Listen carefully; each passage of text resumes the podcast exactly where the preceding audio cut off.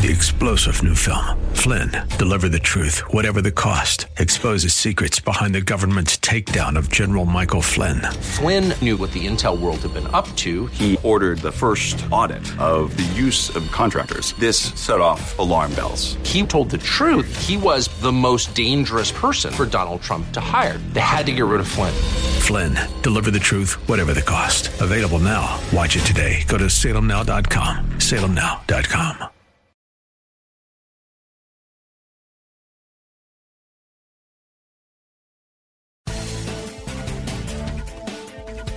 Welcome to the Pat Williams Power Hour, AM 990 and FM 101.5. The Word. This is your hour when Orlando Magic Senior Vice President Pat Williams sits down and speaks with authors who've written books on topics of interest and insight for listeners like you. And now, here's your host, Pat Williams.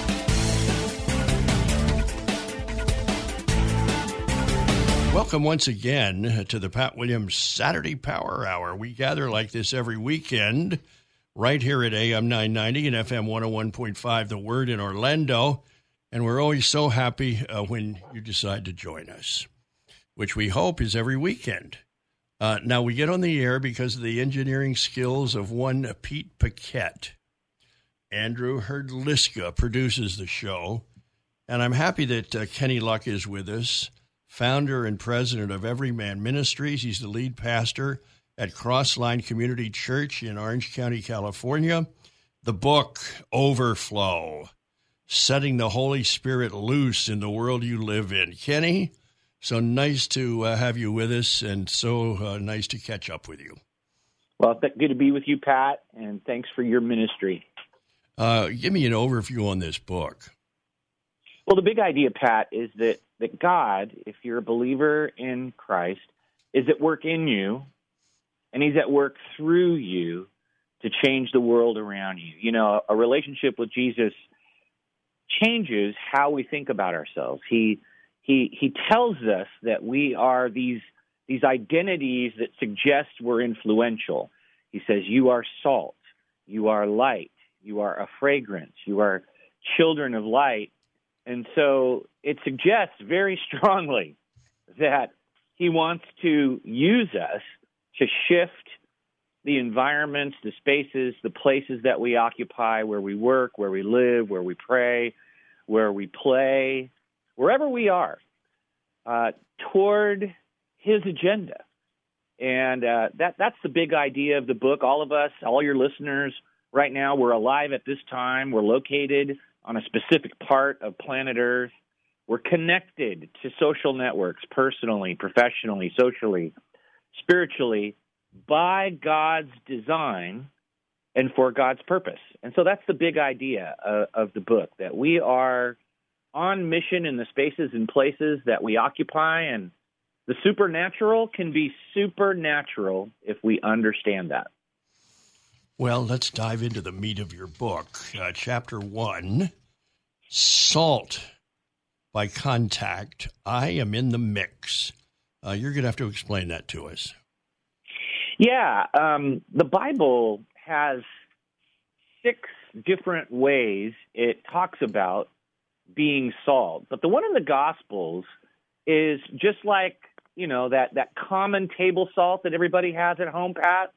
You know that we we sprinkle on food, and um, the salt makes contact and it, it draws out flavor. I think your listeners, especially the ones who like salty things, they can appreciate that. Where it's a common thing, it was a common thing in Jesus' time. It was just like today. And people would put it into food or they would put it on things and it would influence those things. It would, if it was for flavor for food, it would draw things out. It would add, right? Or it would serve as a preservative, or it would operate in the first century even as currency. Salt was a commodity. In fact, Roman soldiers sometimes were paid with with salt. And so when you kind of look at the the context for how that word is used, and Jesus is talking to people who understand salt in those ways, many of the same ways we do. Um, it, it hits their brains and they go, ah, I got it. I I need to be when when I make contact with something. A, I have value. B, when I make contact with something, um, I I influence uh, the things I make contact, and so that is the the picture behind Jesus calling us. But you are the salt of the earth. You're sprinkled into situations. You're sprinkled into places. You're sprinkled into your your networks to to influence them as people and environments and situations make contact with you. And when you look at it from the form uh, from the perspective of that's my identity, I am salt. Jesus calls me salt. It changes your your way of thinking and your approach to just where you are at any given moment, at any given time, whether you're in line in the grocery store, or whether you're driving on the road and see someone who needs help, or whether you're in your cubicle at work or talking over the fence to your neighbor. Salt by contact. Now, talk to us about light by contrast. I right. am I am visible. Yeah. Um, well, contrast provides the context for appreciating anything. So you see someone who is mean versus someone who is good, and you have the basis for making an, a comparison. Or when you're in the dark, right, the contrast of then someone flipping on a switch uh, helps you appreciate light, right? And so God's people are juxtaposed. They're put right next to spiritual circumstances and cultural darknesses. That's why uh, Jesus uses this. Light, by contrast, brings hope. Light, Jesus labeled himself light. He came into uh, a world, uh, John chapter 1 says, filled with darkness. And what did he do? He brought out God for people to see by the way he lived, by the way he loved, by the way he broke the rules to make people feel seen and known and appreciated. And so when it comes to being light by contrast, really the only thing that, that we need to do as followers of Jesus is wherever we are, do that thing in that moment that will simply show love for God and people. That shines God's light and it, it brings Him out for people to see, just like Jesus did. Now, explain to us aroma that spreads. I am life giving. Yeah. Um, well, you know, smell is, at least the, the neuroscientists tell us, smell is uh, the fastest um, and most recognized sense that we have. It's it's immediate. Um, I think our listeners today can identify maybe with some smells from their past. Maybe it's fresh grass if you're an athlete. Maybe it's mom's cooking. You know, when you walk through the door, or maybe when you go to fill up the tank. Maybe it's. A, I mean, it hits your olfactory nerves and your noise. It hits your limbic system and it immediately calls up um, memories and a sense of time and and place. And so, when in the Bible, the Bible calls us an aroma of the fragrance of Christ. You know, it, it, it's talking about the very same thing.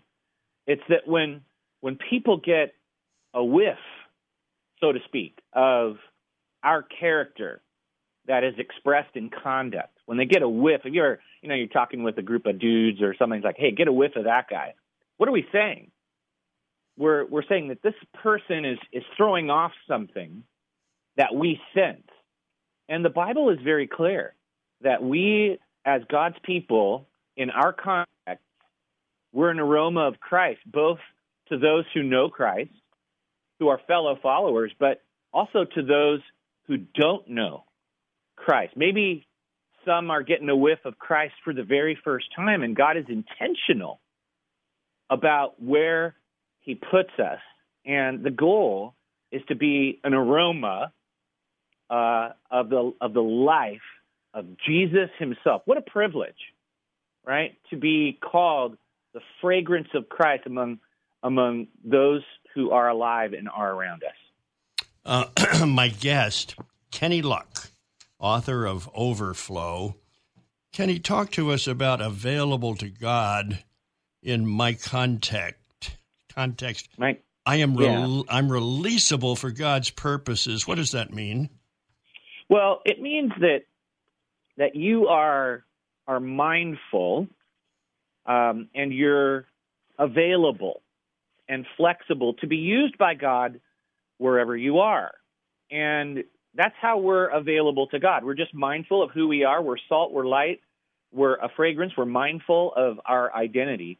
And we're mindful of how that identity is connected to eternity and the supernatural reality to which we belong in the sense that we belong to king, we belong to kingdom, a rule and realm that is advancing, and we're on the team to advance that king, that kingdom forward in our context. We don't necessarily need to get on a plane and go to a foreign country and and and serve people to be used by God. Actually, where we are, where we work, where we live, where we drive, where we pick up our coffee. That's our context and the people in those environments. Um, and if we we're mindful uh, that that we're salt, light, and a fragrance, and we're mindful that we belong to a supernatural reality called the kingdom of God, serving the King, His rule, His realm, and we're called to advance it um, I think that's what the Bible is referring to, or the Apostle Paul is referring to. It's like we fix our eyes not on what is seen, but on what is unseen, right? Mm-hmm. And that is that supernatural realm called the kingdom of God. You know, it's interesting. We we don't see our interactions with people the same way God sees it. You know, when you're looking down on something, say if you're up on a balcony and you're looking down on a dance floor, you can see things that people on the dance floor can't see and God sees all the people and he's orchestrating. He sees the larger context of, and he's doing so many things to put his people together with each other because they need each other and his purposes are being worked out. We're, we don't see as God sees. So that's why we fix our eyes on not on what is seen in the weeds, but on what is unseen, which is eternal. And we go, okay, Lord, you see it all. I see that you're putting circumstances and people together. Um, I'm available to you to move me as your kingdom puzzle piece anywhere you want me to be or go so that I can be used by you. And so that awareness, Pat, of being available to God and his voice, you know, Jesus said, My sheep know my voice, um, is what we're talking about when we talk about being available to God in the context. Now, Kenny, I want you to explain to us prayerful to God in my context. I am yeah. I am seeking and listening.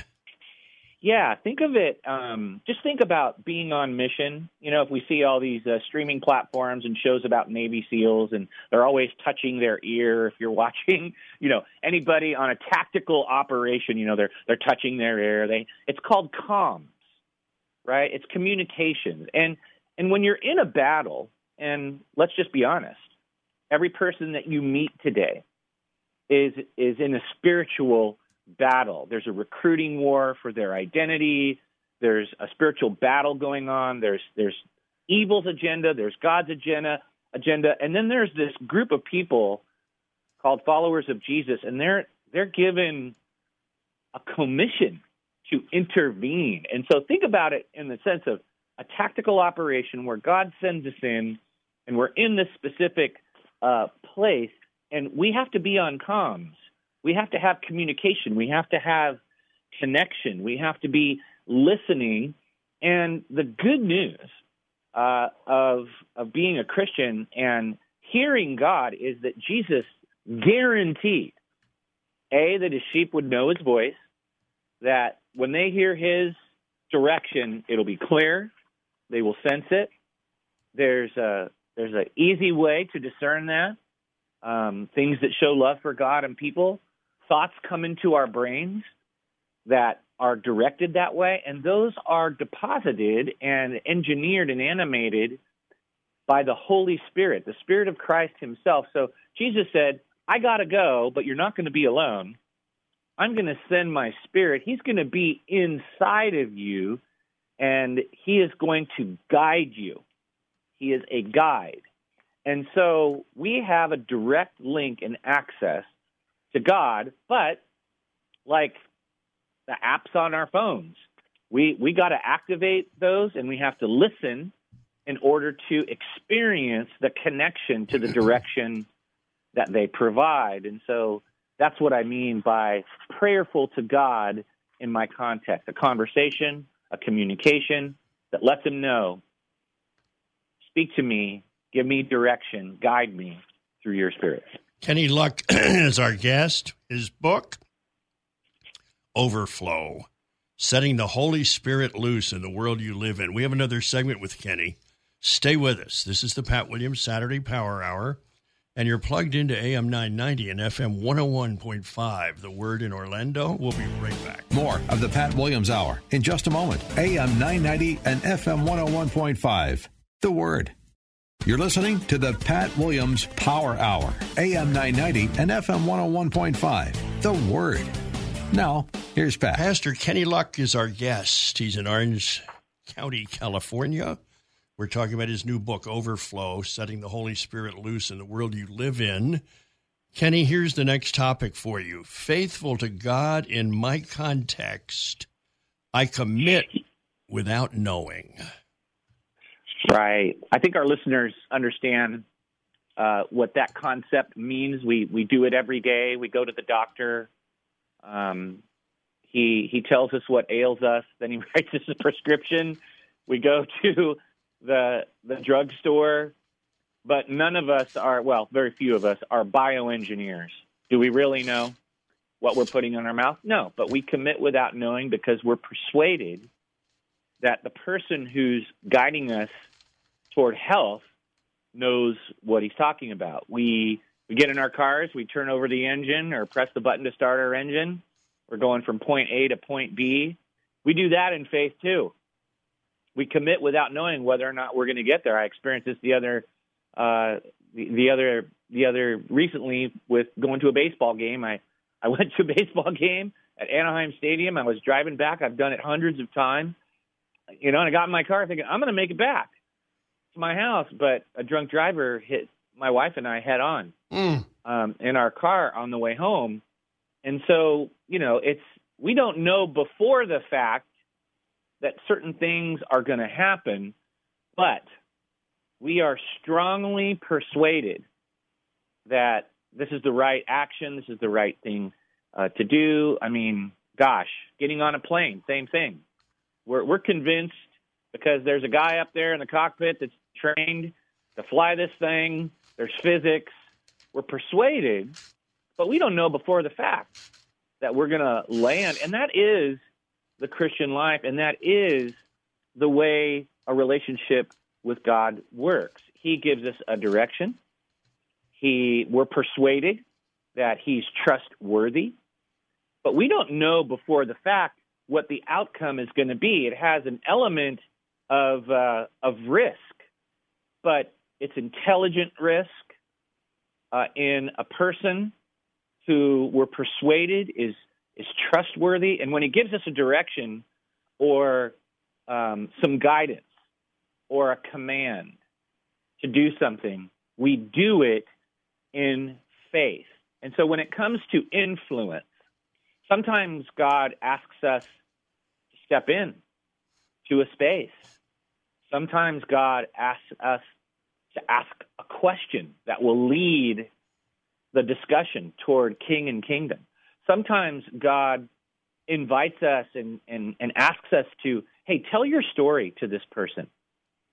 Testify about who I am in your life and when I came into your life. And we commit without knowing, but then when we do, when we commit without knowing, when we take a step of faith and we we act based on the trustworthiness of who God is, that is when the kingdom breaks loose. Behind that act of faith, you know, it says in in the Bible that um, that the righteous, the righteous, us who know Jesus, will live by faith, and if we shrink back, God's not going to be pleased with us because we're not of those who shrink back and are destroyed, but those who believe and are saved. So there is an element of tension where either we're going to trust our fear, we're going to trust our feelings, or we're going to trust the Lord and take a step that we don't know in advance what's going to happen. But God says to do it, we do it in faith, and then the kingdom starts to unfold right before our eyes. Kenny, tell us about setting the Holy Spirit loose. I am a fire starter. I want to hear about this.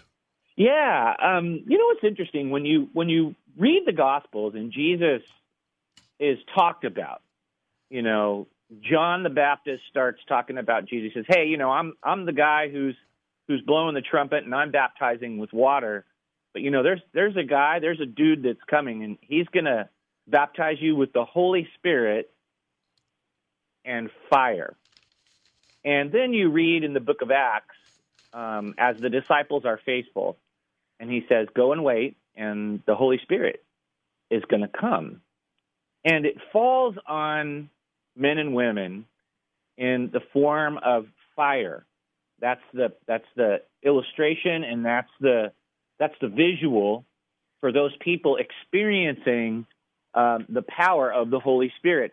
And and I think in in just cultural vernacular, you know, when we say someone's in the zone or an athlete's in the zone, you know, we we say, man, that person's on fire. You know, someone's lighting it up from three someone's just dropping dimes on the football field, someone's in their sweet spot, we say, hey, that person's on fire. Well, when people saw followers of Christ um, filled with the Holy Spirit, they were on fire. It's like something had lit them up from the inside out.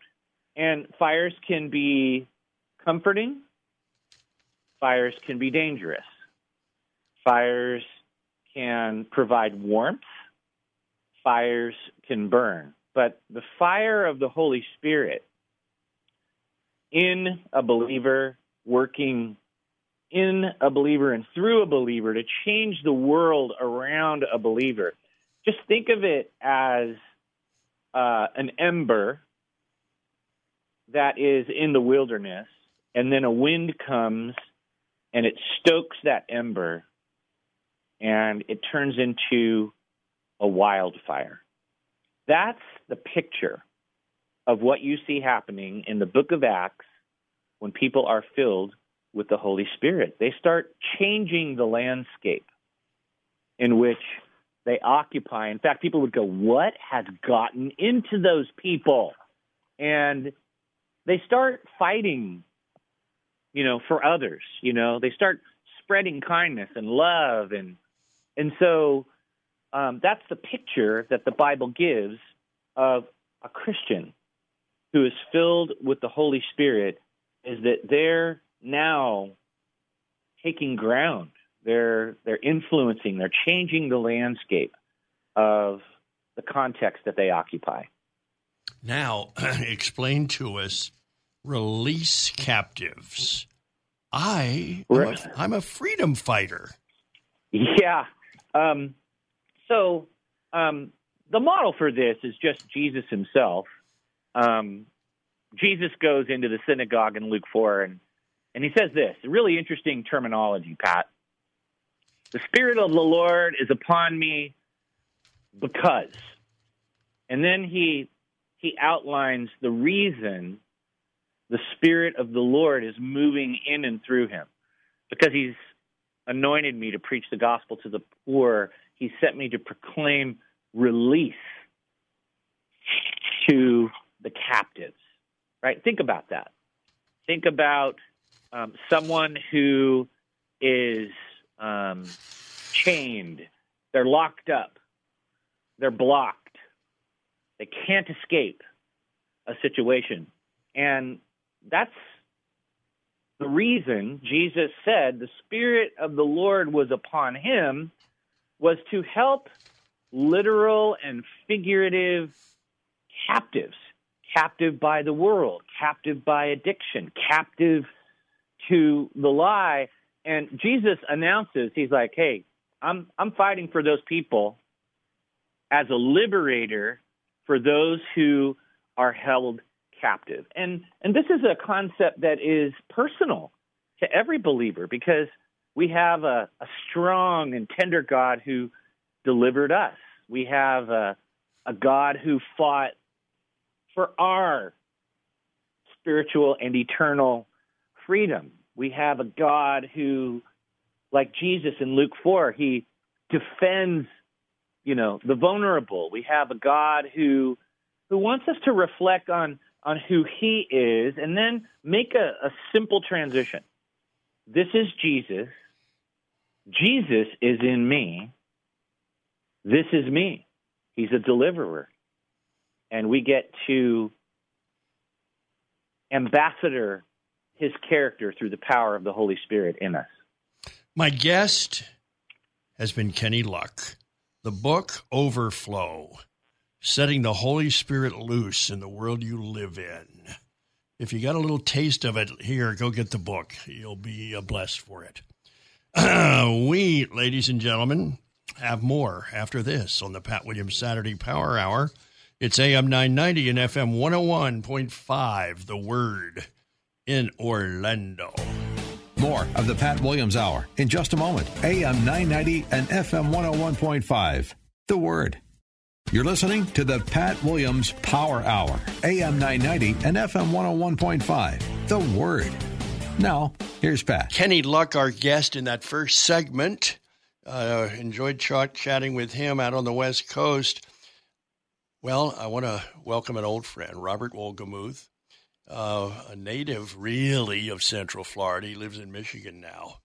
Former president of Thomas Nelson Publishers. His new book is out, Finish Line dispelling fear, finding peace, and preparing for the end of your life. Robert, first of all, welcome to your old hometown of Orlando. It's uh, sure, oh. sure nice to catch up with you. Actually, right now, I wish I were there. I wish we weren't doing this virtually. I wish I were there. I miss Central Florida in so many ways, especially our dear friends. We got 17 years with them, and it was incredible. Robert, uh, why this book? Well, my last book was called Gun Lap, which was encouraging uh, the running of the last lap of your of your life's race. Um, and then this time, it's finish line. It's the straightaway. It's crossing the line, breaking the tape. And you know, the scripture makes it very clear that we are all going to die. I know that's not necessarily a pleasant thing to hear, but it's the truth and we all know that it's true. And the older we get, the more we realize how true it is. Our bodies begin to fail, our minds begin to fail, and we begin to understand that this is really true, that we are on the final straightaway headed to the finish line. The whole point of the book, though, is for it to be an encouragement to men and women both who, who know for sure that they are on the final straightaway headed for the finish line. Robert, uh, you open the book in your first chapter, and there are 10 of them. Dead, not dead. What's that mean? What's that yeah. mean? Well, it was, it was originally called Yucky, not Yucky. And my editor said, that sounds like you're talking to a sophomore in high school. And I get that. So we changed it to Dead, Not Dead. But even though I just said that we're all going to die, the, the story of Lazarus and Jesus coming to Bethany after Lazarus was dead. Remember the shortest verse in the Bible, John 11:35. Jesus wept. He came to the grave of his friend, and people were mourning and weeping. And then, of course, he invited Lazarus to come out of the grave. But the conversation that Jesus had with Martha right before that, uh, he challenges her with the fact that her brother is dead, but she responds with, "Yes, I understand." that at the resurrection we will all rise again. So the truth is that we are all going to die, but because of Christ, because of knowing Him, having faith in Him, receiving His salvation, we aren't going to die ever. That's dead, not dead. Then you move to this topic. Spoiler alert heaven can be yours. yeah. Yeah, that's right. So, who better than Randy Alcorn to give an endorsement? In fact, when I asked him, and we've been friends for many years, uh, Randy, of course, wrote the international classic book called Heaven. So I said, Randy, I, I only want one endorsement on this book, and it's yours. And he said, I would love to do that. So the back of the book is Randy Alcorn's endorsement. And in the same way that the Bible promises that we're all going to die, they also the Bible also talks about the fact that heaven is real, and those who know Jesus as Savior will spend the rest of eternity. Just consider that the rest of eternity in heaven. So you and I can embrace that, Pat. We know that that is true. God's word says it. So heaven can be yours, and I, I don't I don't want to surprise the reader. This is a spoiler alert. Heaven really can be yours. Finish line lines. That's the topic uh, number three. Uh, Robert, fill us in. Yeah, yeah. Okay, so this is this is a sobering thing. I mean, I think a lot about this. I mean, I'm 75. I was 75 yesterday. I know it'll take me a while to catch up to you, Pat Williams, but so 30%, now think about this 30% of us will die suddenly. In fact, in the book, I say, for some men, their final words will be, hey, you guys, watch this. So, but 30% of us will die suddenly. My, my wife Nancy's daddy was on the tennis court. He was 59 years old, and he threw the ball up to serve it and dropped dead. He was dead before he hit the pavement. So 30 percent of us will die like that, but 70 percent of us will have an an exit ramp. And I talk about my late wife Bobbie, who had a 30 month exit ramp. So that gave us a chance to say goodbye and to gather friends together. Bobbie said the only thing I really care about is that I get a chance to use this platform to introduce people to the Savior. So finish line lines, I have some fun with that. Uh, the final things. Uh, Buddy Rich, who was a famous drummer, um, he was on his really deathbed, and somebody said to him, "Do you have any final words?" And he said, "Yes, I hate country music." so anyway, it, you know, it's fun. But anyway, those that's finish line lines, things that people say before they die. Now let's move on. Two finish line guys in the Bible. I spent some time with the Apostle Peter um, and also Abraham. Um, the scripture says he died uh, an old man, a good old man, and he was surrounded by community, by his friends. So, what better thing to do? First of all, to be called good, that your life was good. That, that sounds kind of like a benign word. I mean, people say fantastic, awesome, whatever. But they also say good as in, man, this is the good life. Well, the scripture says that Abraham died a good old man. Mm. And I mentioned yesterday was my 75th birthday. And if, I mean, if you talk to an 18 year old Robert and say, let's talk about 75 years old, I would say, that is an old man.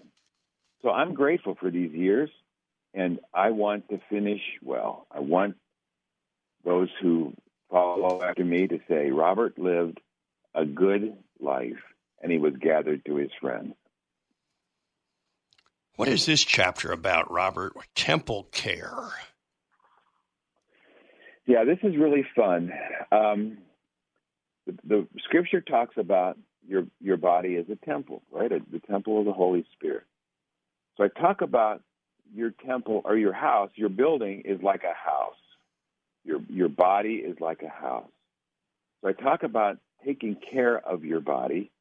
Um, I pay tribute to my primary care physician here in uh, Southwest Michigan, and and I encourage readers to have a doctor on speed call or speed dial. So your your doctor takes good care of your body, but then also a pastor who takes good care of your temple. So you've got both a physical body that is a, a house that needs maintenance, and your body's also a temple. So you need a sexton, you need a pastor to, to help you take good care of the temple. You've got a house and a temple. That's what I talk about. What does nuts and bolts mean? All right, so 30% of the people who are hearing my voice, only 30%, have a will. 70%, just consider this, Pat 70% of the people listening right now to my voice and to yours, when they die, the state, the probate court, will determine what happens to your assets. So that chapter talks about taking care of the paperwork, uh, a will, uh, an estate plan, having having say in what happens to you. I mean, to your assets, to your things. You you may say, "Well, I don't have that much." Oh, you have a lot more than you think you do. So I'm helping the reader walk through what they need to do between now and the time that they die to take care of the paperwork in their lives. Why do you think that's so hard for people to do? We we all think we're immortal. We think death happens to other people. So I know you knew Zig Ziglar. I know he was a good friend of yours. When you go to one of Zig's deals, he would say, "I know you you you know you need to do this, you need to do that," and you you say to yourself, "I'll do that when I get around to it." Have you ever heard him say that? Oh yeah. And then he'd pass out these these poker chips, and printed on the poker chips was the word "tuit," T U I T, and he and he passed them out to everybody, and he said, "Now you've got around to it. Now you can't say I'll get it done when I get around to it. You've got around to it now." Well, we're, we're you know pro- procrastination is contagious, and we all put stuff off that we should do now, whether it's cleaning the garage or getting a physical or taking care of the kinds of things I'm talking about right, right now. So that's that's the nuts and bolts chapter. It's very important. Now I want you to talk about topic number seven. and by the way, uh, our guest is Robert Wolgemuth, uh, who spent many years here in Central Florida. His new book is out, Finish Line Dispelling Fear, Finding Peace, and Preparing for the End of Your Life. Robert, this chapter, Saying Grace, what's that mean? Oh, yeah, I love this. So I was at the DFW airport, which is actually the 51st state in the union.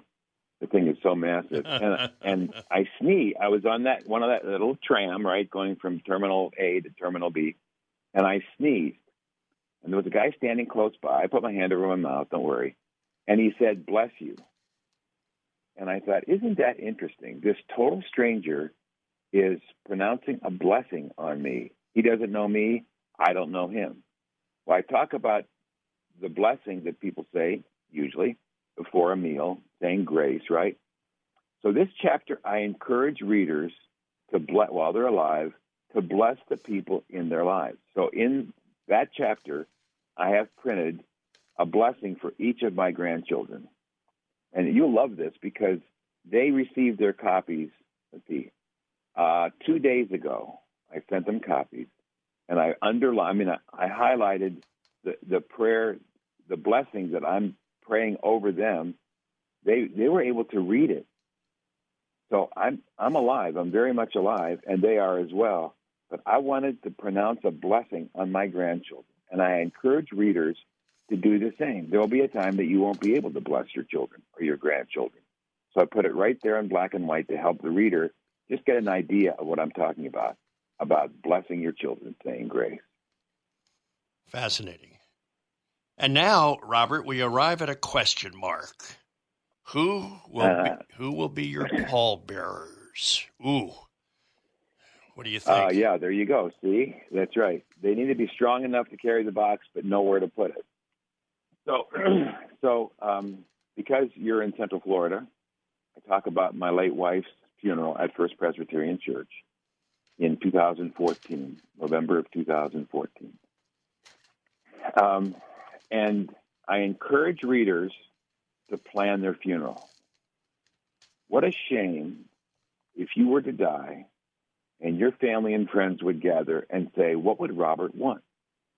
Like, where would he want the funeral to be? Who would he want to speak? Does he want music? Does he want hymns? What would they be? They will never have, my children will never have to ask the question after I die, I wonder what Robert would want for this service. So, in the same way, we're talking about the nuts and bolts things and preparing a will and so forth. I encourage the reader literally to plan your funeral. Now, that's not meant to restrict or constrict your loved ones, your survivors, but it is intended to give them an answer to the question I wonder what Robert would want for his funeral. It's a it's a huge gift to them. It's not a gift to you. It's a gift to them. So they won't have to ask the question. I want I wonder what Robert would want for this service. So that's in that chapter. Now, Robert, I want you to talk about no more secrets. What's going on? Oh man, um, I really wondered how specific to be in this chapter, Pat. And I won't say his name now, but in the chapter, I actually mentioned a man who is very, very well known around the world, not just among Christians, but among many people. In fact, I hosted this man at First Presbyterian Church in Orlando. Uh, he spent two days. We had Q and A. He spoke. It was incredible. Well, he was a very close friend. In fact, he was converted under my daddy's ministry when my dad was in India, and this man was 17 years old, and he received Christ as his Savior. He became worldwide, worldwide known as an apologist and a brilliant man, and he was a brilliant man. When he died, his wife called me. We prayed on the phone. And by the way, I've spoke I spoke with this man many times around the world. Anyway, so I'm talking to his wife. My friend is dead. Then within the next several weeks and months, his family, his colleagues began to uncover stuff that revealed that there was a part of this man's life that nobody knew about except him and God. And so, what I do, Pat, is I encourage readers to pretend that they're gone, they're dead, and their family, their loved ones, are going through their stuff. They're reading emails, they're reading letters, I got to take reading journals. Robert, hold your thought. Go we got we got to take a break. We'll be right back. Okay. Rob, Robert Wolgemuth is our guest. He's in Michigan. The book Finish Line. The show, the Pat Williams Saturday Power Hour. It's AM 990 and FM 101.5. The Word in Orlando. We'll be right back. More of the Pat Williams Hour in just a moment. AM 990 and FM 101.5. The Word. You're listening to the Pat Williams Power Hour, AM 990 and FM 101.5. The Word. Now, here's Pat. Robert Wolgemuth, best-selling author, is our Wal- guest. Wolgemuth. Wolgemuth. uh, the book fin- Finish Line. Robert, we interrupted you in the middle of a key thought, so pick it up right where we left. Yeah, the, the chapter that we're talking about, Pat, is called No More Secrets. Yes. And it, it's about living life as an open book. In fact, um, just a few days ago, I retired from my business. I sold it to my colleagues, and then I officially retired, turning 75. I hired two young men in 2005. I'm, I'm not boasting. This is a true story. I'll tell you why I'm telling it. So they came into my office. They were my first. They were my only full time. I, I this business I started and at this time was running by myself. So I hired these two guys. I'm sitting in my office. I'm sitting at my at my desk, and I say to them, "There is nothing in these drawers." And I pointed to my computer. There is nothing on this computer that you guys don't have full access to. There, there are no secrets in there. Now, that could sound admirable to some people. They say, "Wow, how cool of you being that open." The truth is, I know how broken and sinful I am. And if I'm saying to men, my colleagues, you you are welcome to access anything, knowing that, that that's true, that that is that they will be able to access anything, helps me to be sure that I'm not holding any secrets, that there's nothing that they could find that would bring shame to Christ. And so this chapter, I mean, it's a tragic story. It's a story you know very well without me saying this man's name. But if you and I were able to talk to him, um, you know, a year before he died, I would ask him this question Is there anything you're hiding that your family needs to know now before you die so you can explain it or you can ask their forgiveness? Mm. Don't wait. The truth is, they're going to go through your stuff. Your life will be an open book after you're done, after you're dead. So why not take care of that before you're dead? So as I said, you can ask forgiveness. You can explain things that seem unexplainable. Don't your secrets will be revealed after you're gone. That's a guarantee. So take care of it before you die. Wow, that's heavy. Uh, yeah, it's true. Chapter 10, simply called Dying. Well, the opening story in the book is about my late wife, Bobbie. We were married for almost 45 years. Um, 30 months of fighting ovarian cancer. Uh, we were at the Arnold Palmer Group downtown, where you live. We love the people there. They did such a great job of taking care of my late wife. Um, but watching Bobbie die removed my fear of death. Uh, now, am I af- am I afraid of how I'm going to die? Yeah, yeah. I mean, it could be painful and hard, but the the whole idea, Pat, of death absolutely was stricken for me as I watched this woman dying with grace. She never complained. I know people people hear me say that and go, "Come on." No, she didn't. And she went through a clinical trial that was absolutely horrendous. I've got pictures of her with a knitted cap on her bald head and a huge smile on her face, even though she was going through this horrendous clinical trial. So I talk about the fact that dying is real. We've already talked about that, but that dying is real. That you are going to die. Listen to me. You are going to die. And what's going to happen to the people who you love? Uh, what's going to happen to your soul? What will eternity, eternity look like? Um, in fact, I talk about ready golf. That's in the epilogue. And I know that you know sports so well. And I know that you know what ready golf is. Like you're on a crowded municipal course, right? And and usually because it's a gentleman's game, you wait until it's your turn to hit your ball. But in ready golf, you hit the ball when you get there. And the truth is that you need to be ready for that. In fact, I tell the story, you know this so well, of Payne Stewart's funeral at First Baptist Church. And Paul Azinger, who delivered the eulogy, I had the privilege of writing that for Paul. And the whole idea there. In fact, they you I'm sure you remember this. They delayed a tournament and flew from Houston, I think, every PGA pro to this service. And the challenge that Paul gave to these men who were sitting there is are you ready? Are you ready? You're going to die. Are you ready? In fact, I, w- I was at the Bay Hill maybe two years after that, and I bought some stuff at the merch tent. And the guy that handed me the my my bag with the, the shirt in it had a WWJD bracelet on. Remember those? Oh yes. Oh, I said, "Man, that is great. I love that." He said, "I've been wearing this since Payne Stewart's funeral because we passed him out at the end of the funeral." He said, "I received Jesus as my Savior as the result of Paul Azinger's message." And I looked him square in the eye and I said, "The Lord gave me the chance to actually write that for Paul." And he came around from behind the cash register, and we stood there and embraced my brother in Christ as a result of the death of Payne Stewart. How amazing is that? Yeah, that's powerful, Robert. At the very end of your book, there's a little there's a little piece that you put in there, and that's not all. Four pages. Yeah, yeah, yeah, yeah. Okay, so there was a man who my white wife Nancy loved, and he died. And so, like a lot of stories that you know, people are gathered around uh, his hospital bed, and they know that Papa is dying. And so they they're you know singing hymns and stuff, and then they realize that he is actually stepping into eternity.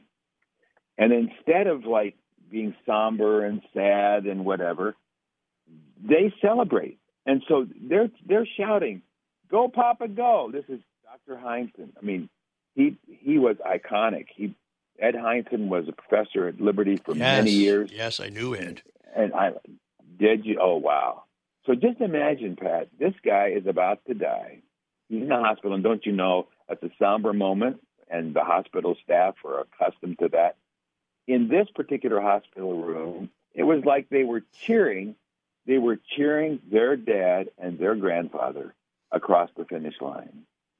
I that when I when I read that story, when I heard about that, Christy, uh, his daughter, actually said this at the funeral, and I thought, what a cool thing. I talk about uh, a young man who, uh, on a wheelchair, went 26,000 miles. Um, talk about that in an, early chapter. He, he's Canadian, so he, he's going to the stadium on a wheelchair, 50,000 people screaming and yelling. That's that's the end, man. That is the finish line. That's what this is going to be like. And uh, you know, my hope, my hope is that people who read this book will understand how important it is at this point in their life before their death that they get ready to cross this finish line. In in that, the writing of this book would be 100% worth the effort that I put into it. So that's my hope, man. That's my prayer. Robert, I'm going to uh, take over the last minute and a half here and tell you a little story. Uh, it was uh, late summer 1979. My phone rang. I was in Philly, GM of the 76ers then. And the call came and said, Art DeMoss, your friend, uh, has just died on the tennis court. And wow. uh, so um, uh, we, we I, I quick, wow. quickly got in the car, got a babysitter, uh, drove over on the other side of Philadelphia to the DeMoss's house, and um, and and there was your wife, young Nancy DeMoss. I guess she was 21. She was at Liberty University. 21. Had had had quickly come back and uh, we gave her a hug, and, and I said, Nancy, Nancy, how are you doing? And she said, Well, we're pretty rejoicing. Oh. She said, we're, we're, we're, she said, We're pretty rejoicing. The next morning at church, uh, Mother Nancy escorted all the DeMoss children into church Sunday morning. And the song they were playing when they walked in was It Is Well With My Soul. Well, the funeral uh, was later that week at that, at that same church, and we went to the funeral. Uh, Bill Bright, Campus Crusade, was there, and, and, the place was full. And Bill Bright said, How many people are here today who, who, who came to Christ through the ministry of Art DeMoss? And and and uh, uh, Robert, I'm telling you, half the half the room went went up with hands. And and so I've never forgotten that. Uh, Nancy's father was a dear friend and a and a great great soul winner. There was nobody quite like him. He was. Anyway, folks, nobody like him. Robert Wolgemuth, our guest, the book Finish Line. More of the Pat Williams Hour in just a moment. AM 990 and FM 101.5. The Word. You're listening to the Pat Williams Power Hour, AM 990 and FM 101.5. The Word. Now, here's Pat. Well, folks, thanks for joining us here on the Pat Williams Saturday Power Hour. Always a joy when you plug in with us. Uh, Kenny Luck was our guest in that first segment from uh, Southern California. Enjoyed catching up with Kenny. And then Robert Wolgemuth, who spent many years living here in Central Florida uh, has just written the book Finish Line Dispelling Fear, Finding Peace, and Preparing for the End of Your Life. Quite a visit with Robert Wolgemuth and quite a book that he has penned. And speaking of books, my latest book is out. It's called Who Coached the Coaches? Uh, I interviewed hundreds of coaches, asked them one question Who was the key person in you becoming a coach? And what did you take from that person? You'll find it really an interesting read. Who coached the coaches? Coach's Choice was the publisher out on the West Coast. Well, folks, we're back next weekend for more on the Pat Williams Saturday Power Hour. It's AM 990 and FM 101.5, the word in Orlando. Have a wonderful week ahead. We'll see you next weekend. God bless. Thank you for joining us for this week's edition of the Pat Williams Power Hour. Join us again next week at this time, where faith comes by hearing. AM 990 and FM 101.5. The Word. Three star general Michael J. Flynn, head of the Pentagon Intelligence Agency, knew all the government's dirty secrets. He was one of the most respected generals in the military. Flynn knew what the intel world had been up to. He understood its funding. He ordered the first audit of the use of contractors. This set off alarm bells. The explosive new documentary, Flynn, Deliver the Truth, Whatever the Cost, uncovers the facts behind this scandal. Flynn told the truth. He was the most dangerous person for Donald Trump to hire. I find out the worst enemy that I'm going to face in my life is right here in America. They took my assessment and they wanted me to change it. And I was like, I'm not changing it. They had to get rid of Flynn. With in depth interviews, archival footage, and never before seen personal records of the man behind the headlines. I just felt like I was drowning. Flynn, deliver the truth, whatever the cost. Available now. Watch it today. Go to salemnow.com. Salemnow.com.